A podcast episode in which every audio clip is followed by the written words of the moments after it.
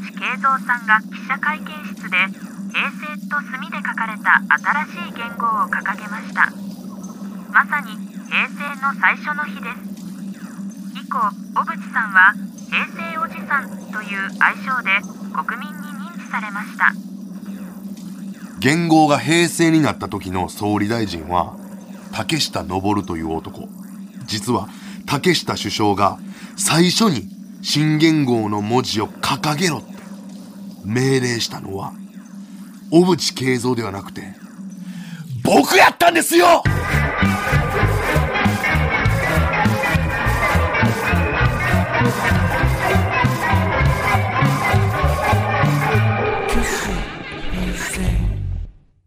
昭和からまあ平成に変わる少し前ですね。当時僕14歳だったんですけれども、その頃ですね、麻布のラワンマルコっていう洋菓子店で働いてたんですよね。何をしてるわけでもなかったです。あの洋菓子作ってたかと言われたら作ってないし、お客様のお出迎え、応対してたかと言われたらしてない。何もしてなかったんかな金もらっててよかったんかなという思いなんですが、今思い返すとね。で、実は、当時の総理大臣の竹下首相が、そのラワンマルコのタルトをめちゃくちゃ気に入ってたんですよね。で、僕ある瞬間、ある日から、毎週、もう週に1回ですね、火曜日に首相官邸まで、その竹下首相が気に入ってる洋梨のタルトなんですけど、そのタルトをずーっと運び続けたんですよ。僕首相官邸の中に行って。で、ああ、それか。もうそれがメインの仕事みたいになってたんか。で、その首相官邸の門を抜けて、まあ官邸の中に入りますよね。で、いつもその、タルト受け渡しの窓口になって出迎えてくれてたのが、当時官房長官だった小渕恵三さんやったんですね。これびっくりするでしょ、皆さん。で、本来小渕さんにタルトを渡してお願いしますって言って終わりのはずなんですけど、竹下首相がめちゃくちゃ僕のこと気に入ってくれたんですよ。で、毎回僕に会いたがったんですよね。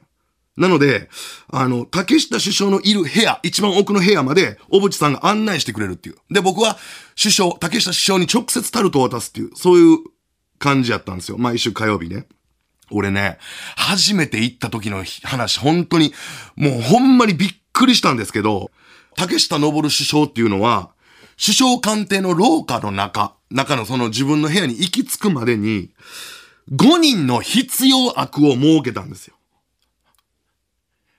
その廊下に5人の必要悪、必要な悪、あるべき悪というか、あるべき悪いものをあえて置いた、そういう考えの人やったんですね。で、こいつら何かっていうと、良いこと、世の中で良いこととされてる、いいこととされてるものを奪う奴らやったんですよ。奪う奴ら。この名前があって、リンダってやつなんですよ。リンダが5人いたんですよ。首相官邸の。それは竹下首相が、それを置くと言っておいたんですよね。で、こいつらはいいものを奪おうとしてくる。例えばめちゃくちゃ大切な書類を余裕で破ってきたりとか、いい報告をしに訪れたアメリカ大統領を、あの、普通に追いかけたりとか、普通に大統領の足踏んだりとか、その水鉄砲の中に、あのー、スプライト入れて普通に アメリカの大統領にかけたりとかする、そのリンダが5人いたわけ。で、これなんでこんな奴ら用意してるかというと、こいつらは困難なわけですよ。困難。ややこしいもの。それを乗り越えてこそ、日本はすごいものになるって考え方だったんですよね。竹下登は。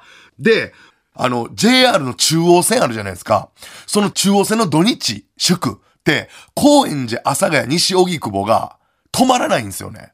で、総武線で行かなきゃなんないんですよ。で、これも一緒なんです。必要悪なんですよね。このリンダを用意した、この発想から来てるんですよ、これ。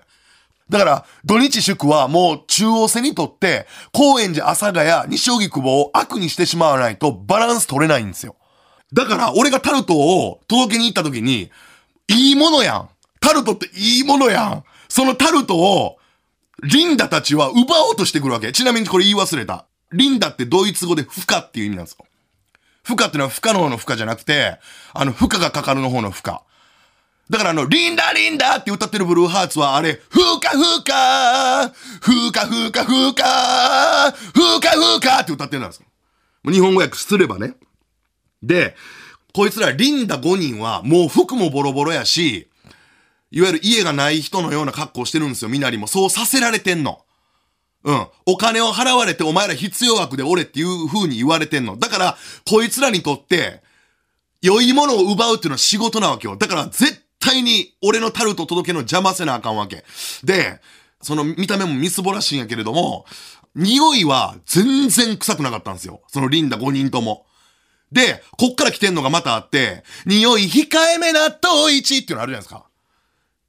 あの、匂い控えめ必要枠っていう音声が流れてたんですよ。ずーっと廊下で。こっから来てんねん、納豆1のあの CM。匂い控えめ必要枠匂い控えめ必要悪って言ってる中、そのリンダたちはもう5人が、おい、おうまそうなタルトくれよ、おい、うまそうじゃないか、お前。今からお前、口の中のお前、今にもお前、唾液のようなもの、唾液に似たようなものまでよ、垂れ流れてくんぜ、象のようだろう、エレファント象のようだろう、なんつって、近づいてくんの、俺はやめろ。お前らに渡す。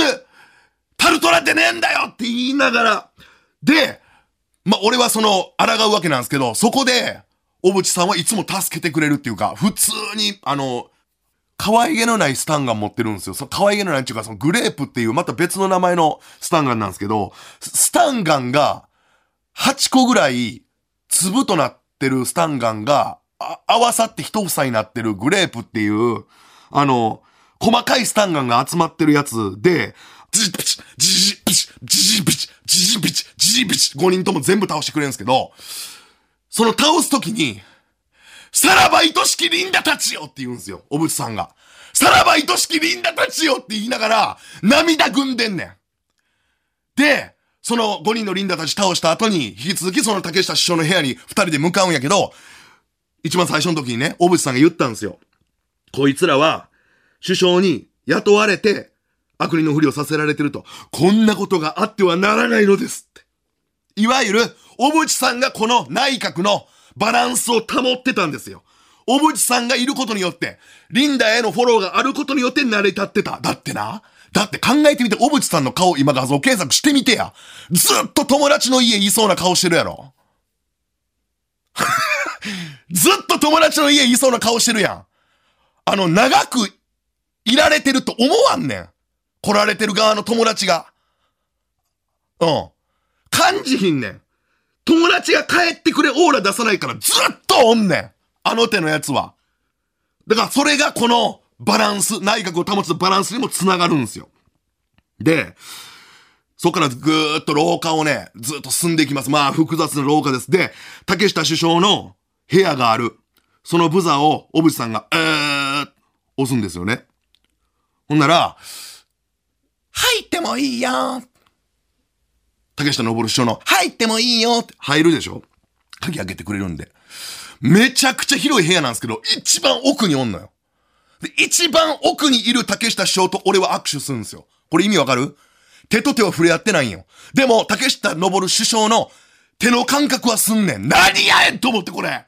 初めて行った時。これが俺10回以上やで。これはいわゆる、簡単に会えるものではいけないっていう、そのまた、さっきのその、困難を乗り越えろっていうリンダを用意した思想につながんねん。だから、めちゃくちゃ遠い距離で握手すんねん。うん。手をかざせって。手をかざせ、手を上に上げろって言ったら、竹下首相が握手してくれんねん。遠隔で。でも手の感触はあんねん。これは竹下首相の手の感覚なんか俺はわからんけどね。別の手の感覚を用意されてたのかもわからん。けどそういう感じで、10回以上、で、10回以上通い詰めて、まあまあ、だんだん気に入られ出すわけですよ。めっちゃ気に入られ出すわけ。で、なんかこう、竹下首相が仕掛けてくるノリみたいなのがあって、高ければ高い山の方が、登った時気持ちいいもんなって、僕の周りを踊りながら言うんすよ。これ知ってますよね？ミスターチルドレンの終わりなき旅。これ、この段階ではミスチルこの歌出してないんですよ。これ竹下さんのもともとギャグやったんですよ。竹下さん、ギャグっていうか、竹下さんがよく言ってる、よく歌ってる歌を、ミスチルが後々曲にしたからね。うん。高ければ高い山の方が、登った時気持ちいいもんなって。いわゆるこれは、その竹下さんの、そのリンダを置いて必要悪。それを困難としてそれを乗り越える日本じゃないといけないという思想が全部入ってるんですよ。高ければ高い山の方が登った時気持ちいいから。その方が結果はすごいものが待ってるよっていう意味なんですよね。で、だいぶ仲良くなってきた頃ですよ。もう20回以上行った頃に、その、普通に高ければ高い山の方が登った時気持ちいいもんなってこう仕掛けてくるわけ。お前もこの続きなんか歌えみたいな。挑発してくるわけ。俺普通に行くからそういうの。でも僕は山すら行かないとか。もうめちゃくちゃ、もうそれが気に入られた、もうより気に入られた理由なんやけど、でも普通に温泉入る方が気持ちいいもんなとか言ってたもん俺。へへへへへへって笑ってたよ。うん。それはともかくイデオ研修生とか言ってたもん俺。普通に。あの、高ければ高い山のその歌の後によ。なんだよそれって、ちゃんと意味分かって笑ってくれた気がしますね。ずらしっていうか。ずらすことも分かってたと思います。俺、竹下さんは。それぐらいの男やったと俺思ってます。で、そんなこんなでずっと仲良くて毎週火曜日に会い続けるわけで、1年以上タルトを届け続けたある日ですね。竹さん僕に言ったんですよ。来週、言語が変わる。記者会見で君が発表してくれって。びっくりしましたね。で、言語はな、足が10本と書いてタルトだって。これいわゆるリンダって5人いますよね。足10本ですよね。だからそういう国にならなきゃいけない。困難を乗り越えれるような国にならなきゃいけないっていう意味を込めて、竹下さんが発案して、まあ、会議にかけるんですけど、あの、足が10でタルトにするから、その新しいタルトという言語をタルトに刻んで、本当のタルトに刻んで君が発表してくれって。で、僕はそれは違いますよって初めて竹下さんに反抗した。この内閣で今一番必要な人材は小渕さんです。小渕さんによってこの内閣は成り立っている。あなたも気づいてるはずですよって。頭悪くないですよね。